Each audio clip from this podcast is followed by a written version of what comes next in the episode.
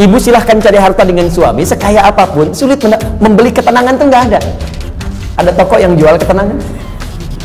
Nggak ada. Dan mahal, mahal. Kalau nggak percaya begini Bu ya, saya berikan pilihan, tapi ibu, bapak jangan pilih yang ketiga ya, terutama ibu. Ya, jangan pilih yang ketiga. Kaya tapi gelisah, atau miskin tapi tenang. Ayo, nggak ada pilihan ketiga dan nggak usah maksa.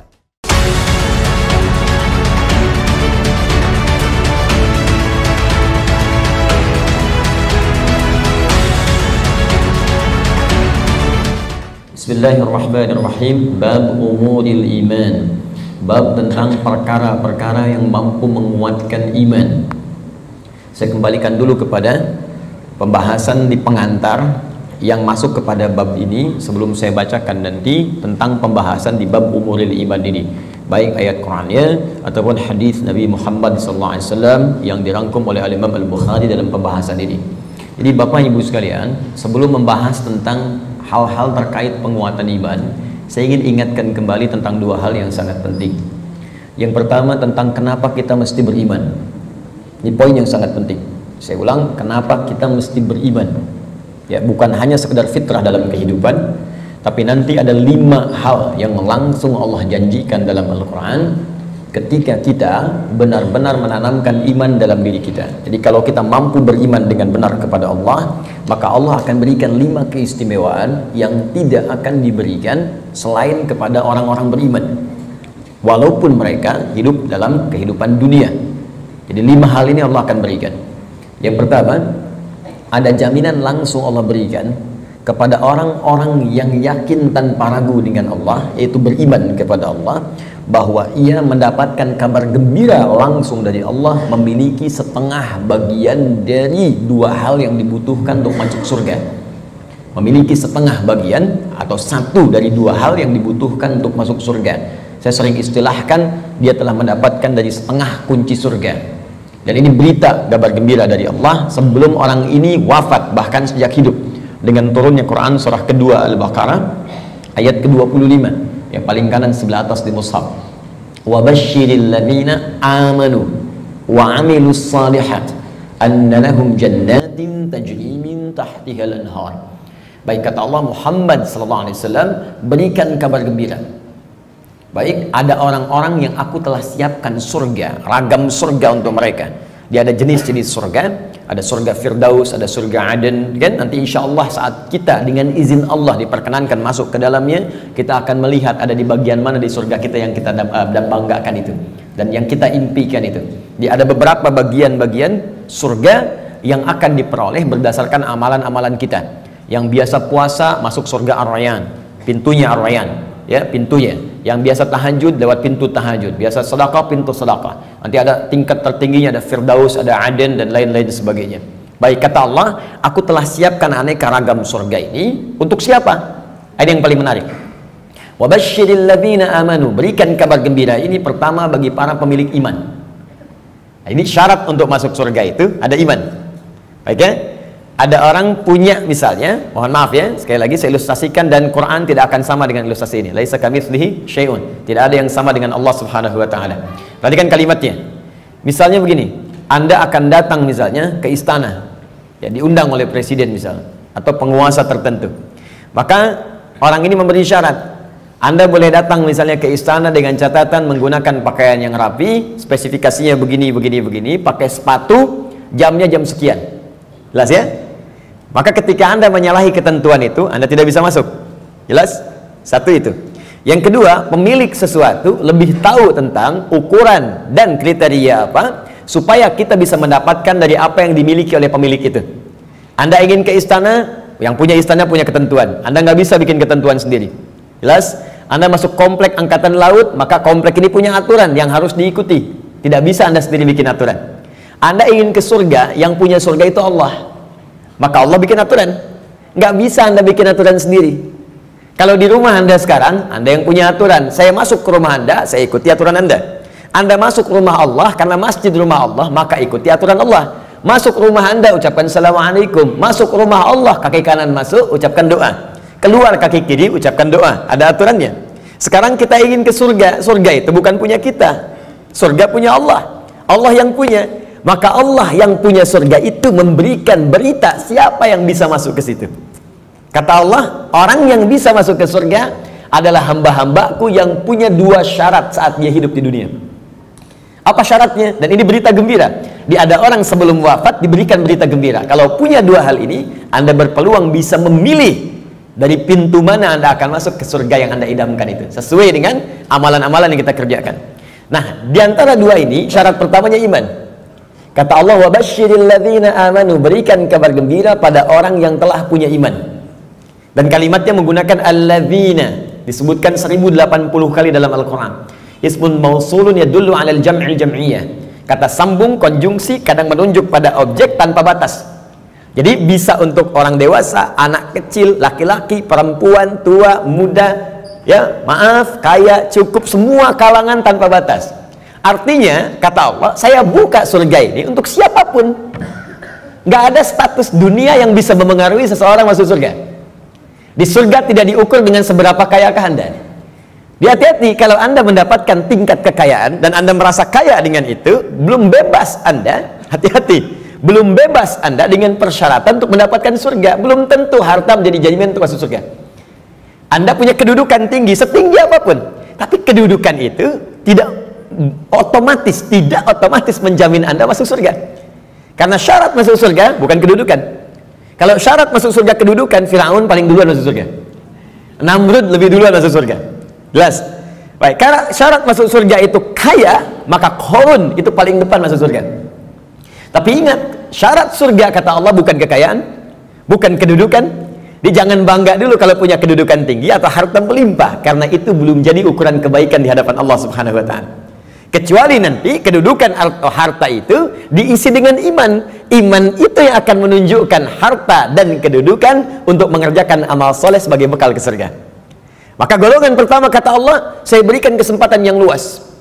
Baik itu tua, muda, laki, perempuan, besar, kecil, kaya, cukup, semua punya peluang ke surga. Dan itu hanya diberikan dengan satu kata saja, alladzina.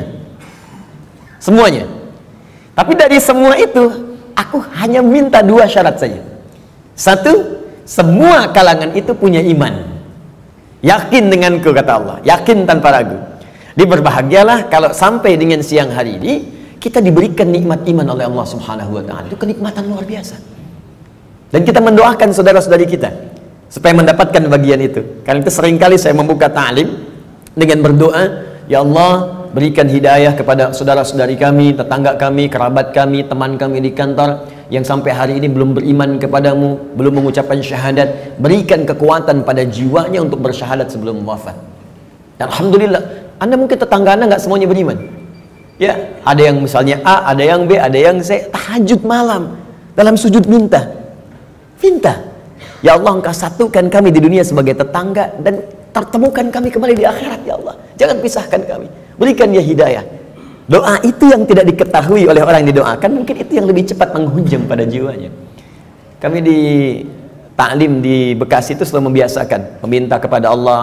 Ya, setiap malam Jumat kita minta, berusaha. Alhamdulillah, hampir setiap pekan ada yang masuk Islam. Kemarin seorang ibu dengan 3 orang anaknya masuk Islam. Begitu selesai ta'lim, teman-teman datang lagi 1 orang lagi, diantar oleh suaminya, dia masuk Islam lagi. Masya Allah.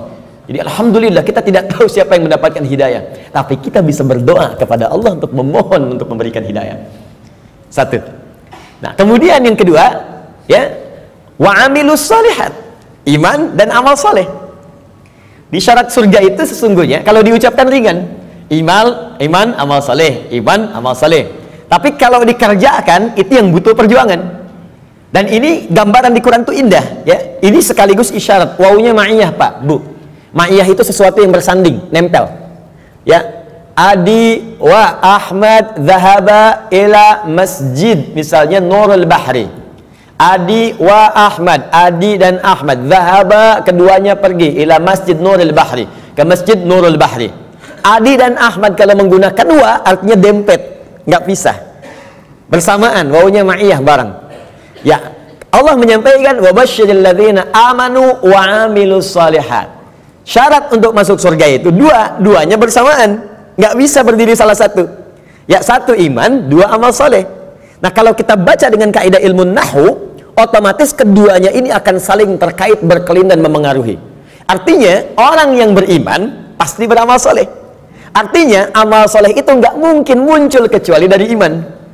Kalau amal semua beramal, ya, yang belum beriman pun bisa beramal, tapi belum tentu disebut soleh. Ingat, ya, tayyib mungkin non muslim bisa mendapatkan tayyib. Ya, khair mungkin, karena baik itu banyak di Quran.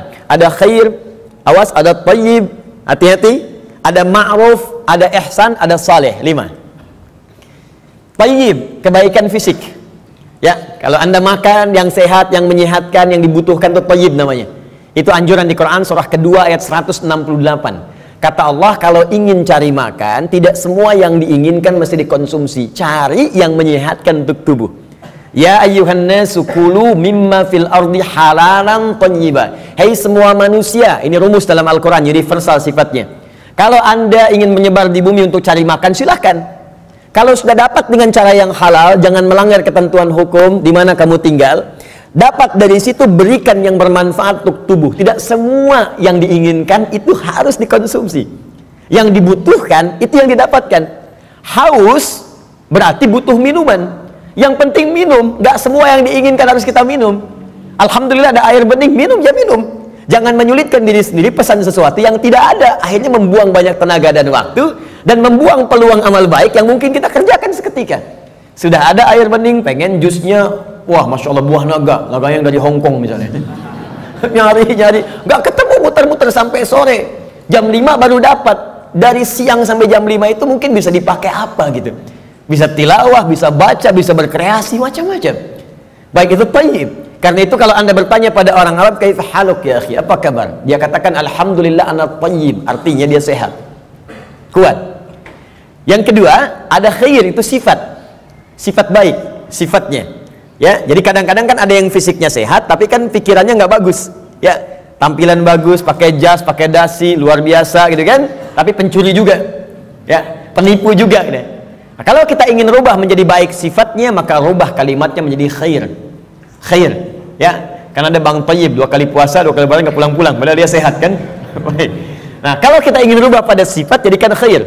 Quran surah 3 ayat 110. Kuntum khaira ummah. Orang Islam itu pasti sifatnya baik.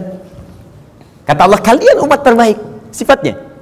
Jujur, sabar, tawadu. Jadi kalau ada orang itu jujur, orang Islam tuh mesti lebih jujur. Kalau ada orang sabar, orang Islam lebih sabar. Kalau ada orang tawadu, rendah hati, yang muslim itu pasti lebih rendah hati. Cukuplah keislaman kita menjadikan kita baik, punya sifat baik. Ini aneh sebetulnya kalau ada orang Islam nggak baik, tuh aneh. Karena semua ajaran di Quran membimbing kita jadi baik, Pak, Bu. Jadi kalau semuka bumi se-Indonesia ajalah muslim, sudahlah, pasti baik. Jadi kalau ada orang Islam berbuat yang tidak baik, pasti ada yang tidak tepat dengan pelajaran keislamannya. Mustahil itu. Ya, mustahil ada orang Islam melakukan bom.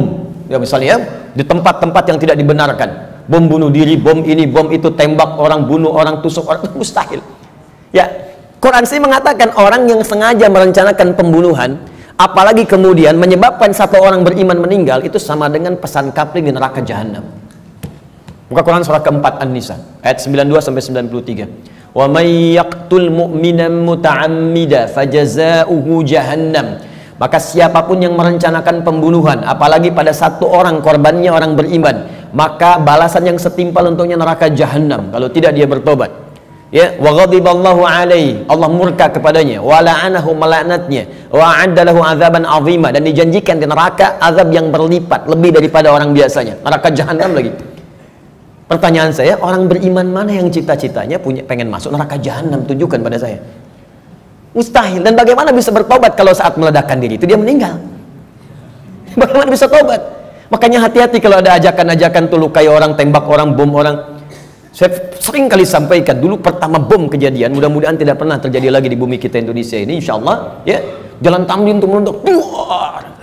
Saya di Lampung tuh, orang polos sekali bertanya, Ustaz, apakah bom di Jalan Tamrin termasuk jihad? Fisabilillah. Saya bilang, Pak, sependek pengetahuan saya, jihad fisabilillah itu jihad di jalan Allah, bukan di Jalan Tamrin. Ya, hati-hatilah. Ya. Kita balikan. Jadi satu itu iman. Ya. Nah, kaidahnya adalah kemudian kembalikan. Tayyib, khair. Khair itu baru sifat, jujur itu sifat. Kalau sifat kemudian diaktualisasikan dalam bentuk sikap, maka berubah dari khair jadi ma'ruf namanya. Ma'ruf. Jujur itu sifat, disogok tidak menerima, sikap namanya. Jelas? Jujur itu sifat, diajak korupsi menolak, sikap namanya. Sifatnya khair, sikapnya ma'ruf namanya. Jelas? Karena itu khair dengan ma'ruf seringkali disandingkan dalam Al-Quran. Quran surah ketiga, Ali Imran ayat 104. Wal takum minkum ummatun yad'una ilal khair wa ya'muruna bil ma'ruf. Hendaklah ada satu komunitas, kata Allah, berhimpun untuk menyebarkan sifat-sifat baik dan saling mengajak pada kebaikan. Bikin komunitas, ingatkan, ayo baca Quran, one day one juz, one day two juz, ya. Ayo bikin komunitas, bangunin tahajud, bikin komunitas ngajak sedekah, bikin komunitas bersih-bersih di jalan, buang sampah. Itu bagian dari iman. Baik, ya. Kemudian Bapak Ibu, tapi ingat, untuk ma'ruf ini berbuat baik bukan hanya melekat pada orang Islam saja. Non-muslim pun banyak yang baik. Silahkan cek, ada non-muslim yang suka nyumbang, ya, bantu bangun jalan, bantu fasilitas, ada fasilitas umum, bantu orang-orang lepas dari kemiskinan, bantu orang-orang kasih obat, ada. Baru sampai ma'ruf. Karena itu disebutkan yang keempat, awas, ada sifat kebaikan khusus yang semua kebaikan itu diniatkan hanya karena Allah. Bantu ini karena Allah, kerjakan ini karena Allah. Baik juga, cuma niatnya dikerjakan karena Allah. Pahlawan kita berjuang, Pangeran Diponegoro sampai terakhir Kahar Muzakir, ya, yang kemudian diberikan gelar pahlawan. Apa niat sesungguhnya? Kalau Anda buka Riadul Salihin, karangan Al Imam An-Nawawi, ada 1896 hadis di kitab Babul Ikhlas bagian pertama, maka akar pertama kali untuk meniatkan mereka berjuang pertamanya bukan untuk mendapatkan urusan dunia. Tapi litakuna kalimatullahil ulya. Man qatala litakuna kalimatullahil ulya fahuwa fi sabilillah. Niatnya khusus untuk berjihad di jalan Allah Subhanahu wa taala. Berjuang karena Allah, karena Allah, karena Allah. Bantu orang di kemiskinan karena Allah. Bukan karena pekerjaannya, tapi kebaikan itu dikerjakan karena Allah. Dan merasa diawasi oleh Allah Subhanahu wa taala. Maka yang keempat disebut ihsan namanya. Ihsan. Di hadis Muslim nomor hadis yang ke-8, an ta'budallaha ka'annaka tarah fa illam takun tarahu fa innahu yarak. Engkau mengerjakan semua aktivitas yang baik sebagai ibadah karena Allah, seakan-akan diawasi oleh Allah, merasa diawasi walaupun kau tak mampu melihatnya. Itu terjemah yang baiknya. Merasa bekerja karena Allah, makan karena Allah, minum karena Allah, berbuat baik karena Allah, ihsan namanya. Orangnya disebut muhsin. Kalau empat ini dikumpulkan, badan sehat, sifat baik, sikap mulia dikerjakan karena Allah, thayyib, khair, ma'ruf, ihsan. Empat ini kalau digabungkan menjadi solih namanya. Solih. Maka setiap orang tua meminta kepada Allah supaya anaknya jadi saleh. Ibu bermohon, ya Allah, jadikan saya anak soleh. Kata bapaknya, namanya kan Hasan, bukan Pak, sifatnya. Saleh. Semua orang tua, saya belum pernah dengar ada orang tua minta, ya Allah jadikan saya anak yang thayyib, khair. Tidak, soleh, sudah fitrah. Dan itu sudah dimohonkan sejak anak dalam kandungan, kata Allah. Sudah fitrah. Itu ada di Quran surah ke-7 ayat 189. Falamma taghashaha hamalat hamlan khafifa famarrat bi. Falamma athqalat da'awallaha rabbahuma la in ataitana soliha lanakunanna minasyakirin. Ketika suami istri berhubungan sampai kemudian istrinya mengandung, kandungan ringan sampai dengan berat, tatkala kandungan semakin berat menjelang kepersalinan, kedua orang itu suami dan istri mulai berdoa kepada Allah. Fitrahnya sudah minta, ya Allah mohon jadikan anak saya nanti saat lahir jadi anak yang saleh. Dengan itu ya Allah kami bersyukur dan akan mengganti semua sakit yang dirasakan oleh istri saya yang sedang mengandung ini. Saleh. Nah, apa yang menyebabkan seseorang soleh terkumpul empat ini? Kata Allah, kalau iman ada dalam dirinya, maka semua pekerjaan dia akan dituntun menjadi soleh. Pekerjaan disebut amal, disatukan dengan soleh menjadi amal soleh. Di iman seseorang itu otomatis akan menuntun seseorang berbuat amal soleh. Jadi kalau ada orang punya iman gak beramal soleh, dipertanyakan bagaimana kualitas iman dalam dirinya, dipertanyakan. Karena otomatis Pak, Bu, kalau ada iman, kata Allah, itu otomatis membimbing dia mengantarkan pada amal soleh. Makanya orang punya iman itu sering diingatkan ketika akan berbuat amal yang salah. Gak percaya silahkan Pak, keluar dari sini, coba Bapak iseng-iseng pakai sendal orang lain. Ya, jangan diteruskan, iseng aja, misalnya kan, injak gitu kan. Itu pasti hatinya akan berkata, itu bukan punya kamu. Itu imannya mengingatkan. Kalau iman semakin tinggi, Anda keluar dari masjid aja, kaki kanan keluar ditarik lagi tuh. Anda akan tarik, karena yang keluar itu kiri, masuk kanan. Ke toilet, masuk kiri, keluar kanan. Tuh. Ya, itu semakin tinggi iman, maka iman itu akan mendorong Anda berbuat amal saleh dari ujung kepala sampai ujung kaki. Makanya saya sering katakan di dalam Al-Quran, jika kita sudah punya iman, maka semua fungsi tubuh kita akan disebutkan imannya dulu sebelum menyebutkan fungsinya. Mata untuk melihat, sebelum melihat imannya dulu. Turun Quran surah 24 ayat 30 untuk laki-laki, 31 untuk perempuan. Qulil mu'minina yaghuddu min absarihim, untuk perempuan. Wa qulil mu'minati yaghuddna min absarihinna, katakan pada pria-pria yang sudah punya iman, imannya dulu. Dan katakan pada perempuan-perempuan yang sudah punya iman, matanya hanya boleh dipakai melihat yang baik-baik saja. Kalau yang dilihat tak baik, maka imannya akan membimbing mata untuk memalingkan ke arah yang lebih baik. Memalingkan pandangan ke arah yang lebih baik disebut dengan ghaddul basar namanya. Anda menatap begini, Masya Allah, tapi yang ditatap istri orang. Maka iman berkata, jangan teruskan, palingkan, palingkan. Ya, proyek yang tidak baik gak akan dilihat. Ya, barang yang bukan milik Anda gak akan dilihat. Palingkan, palingkan, palingkan. Gambar-gambar yang tak seronok, palingkan. Jelas ya? Nah, itu iman. Silahkan cek semua fungsi tubuh kita. Itu umumnya sebelum disebutkan imannya dulu. Lisan, Quran surah 49 ayat 11. Sebelum disebutkan fungsi lisan, iman dulu. Ya ayyuhalladzina amanu la yaskhar qaumin qaum. Ayat 12-nya, ya ayyuhalladzina amanu la yaghtab ba'dukum ba'dha. Pokoknya setiap tubuh ini mau bergerak, iman dulu, iman dulu, iman dulu. Ingin memberikan isyarat agar iman itu memiliki fungsinya untuk mengerjakan amal soleh. Kenapa diminta beramal soleh? Supaya masuk surga, itu Pak. Dan supaya kita nggak capek, diberikan setengahnya oleh Allah, tinggal setengah lagi.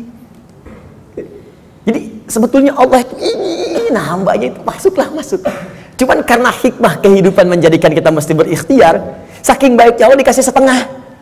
Ayo setengah diambil.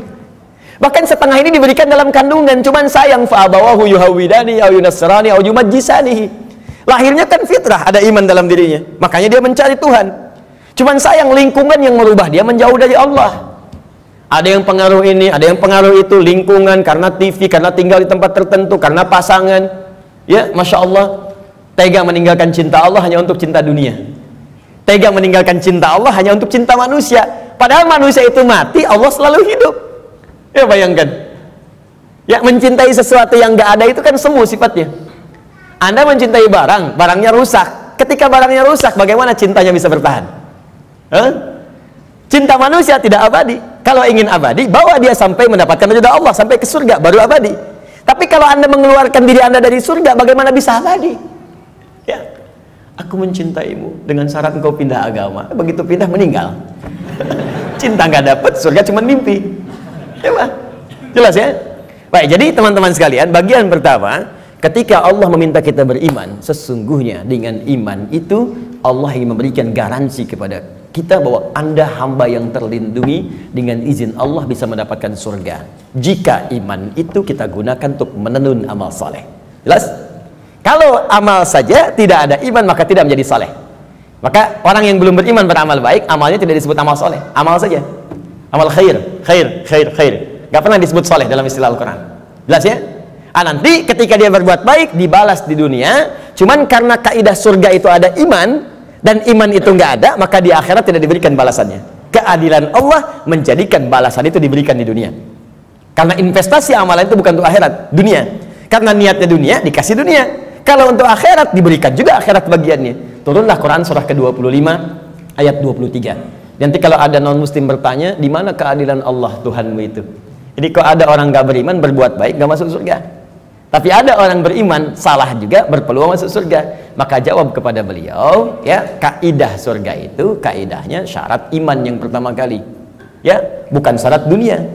Maka ingin masuk surga, ada persyaratan. Anda masuk kampus, ada persyaratan. Masuk surga pun ada persyaratan. Anda lulus di satu hal, tapi nggak lulus di yang lainnya, nggak bisa masuk kampus. Anda lulus satu hal, nggak lulus yang lainnya, ya sulit masuk surga. Karena syarat surga beda dengan kampus. Syarat surga yang pertama itu adalah iman. Tapi saking adilnya Allah, kebaikan dia di dunia dibalas oleh Allah dengan cepat saat dia hidup di dunia. Maka turun ayat wa qadimna ila ma'amilu min amalin faja'alnahu haba'an manthura. Jika ada orang belum beriman berbuat baik, kata Allah, saya akan cepat balas kebaikannya saat di dunia. Cuman karena amalan itu bukan amalan surga, maka saat ke akhirat nanti itu hanya akan jadi debu yang berterbangan yang hanya dia tatap saja. Jelas sampai sini? Dan ini ayat turun karena pertanyaan Sayyidah Aisyah radhiyallahu ta'ala anha kepada Nabi, ya Rasulullah, si fulan orang baik, suka berbagi, cuman nggak beriman sampai saat ini, bagaimana statusnya? Turunlah kemudian ayat ini. Jelas? Jadi kalau ada yang bertanya lagi sekarang, katakan Anda terlambat Pak, 15 abad yang lalu sudah ada pertanyaan Sayyidah Aisyah tentang itu. Turun ayat begini, sampaikan dengan sebaik-baiknya, dengan cara yang paling lembut. Jelas? Satu, kenapa kita beriman?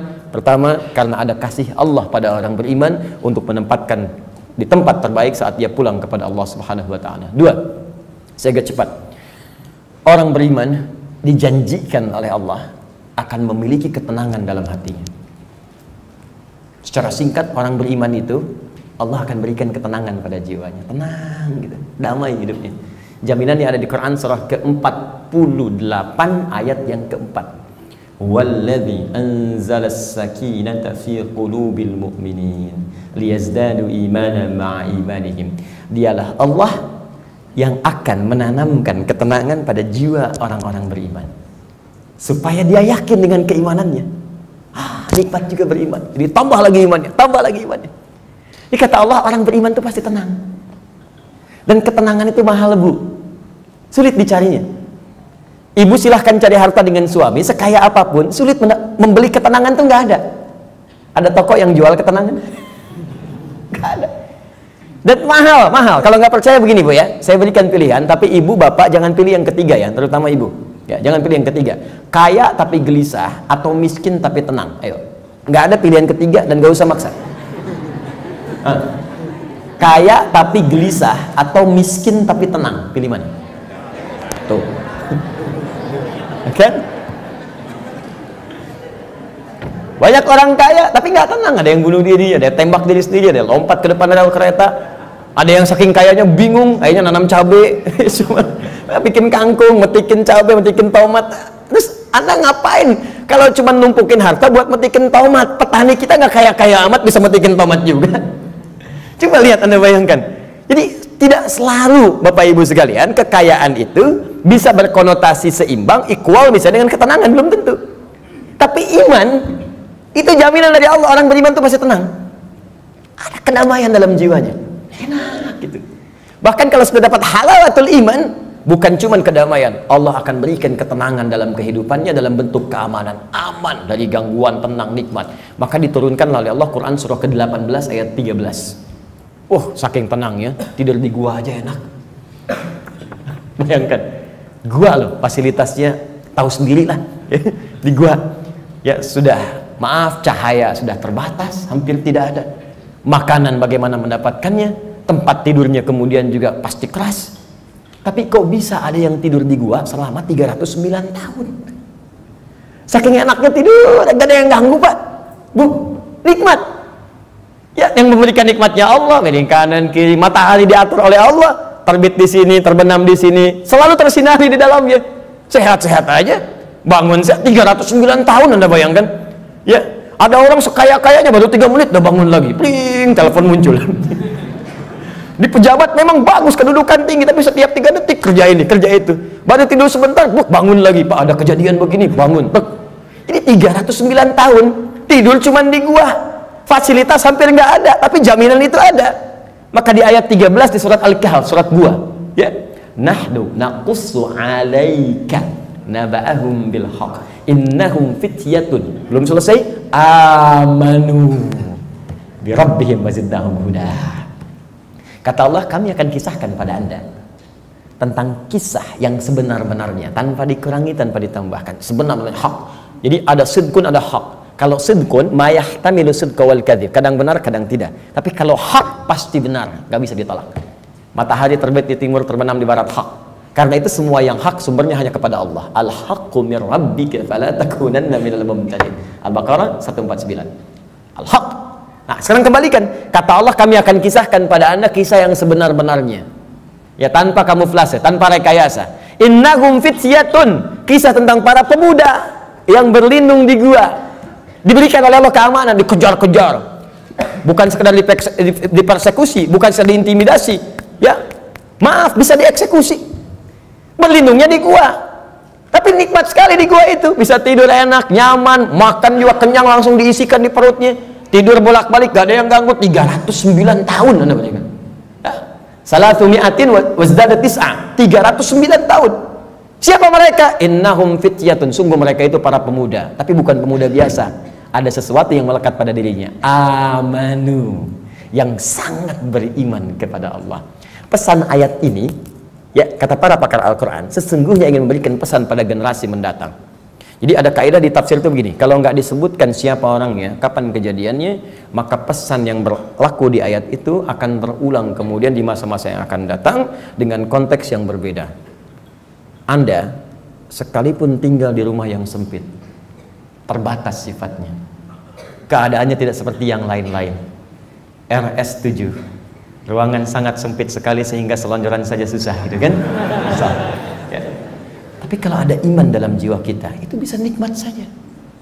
Dibandingkan tempat, tinggal di tempat yang mewah, luas, tapi iman nggak ada, kegelisahan itu muncul. Jadi orang beriman itu nggak akan disekat oleh dunia. Tinggal di kontrakan, nikmat. Di rumah yang luas, nikmat. Jadi kaya, nikmat. Cukup hidup juga nikmat, nikmat aja.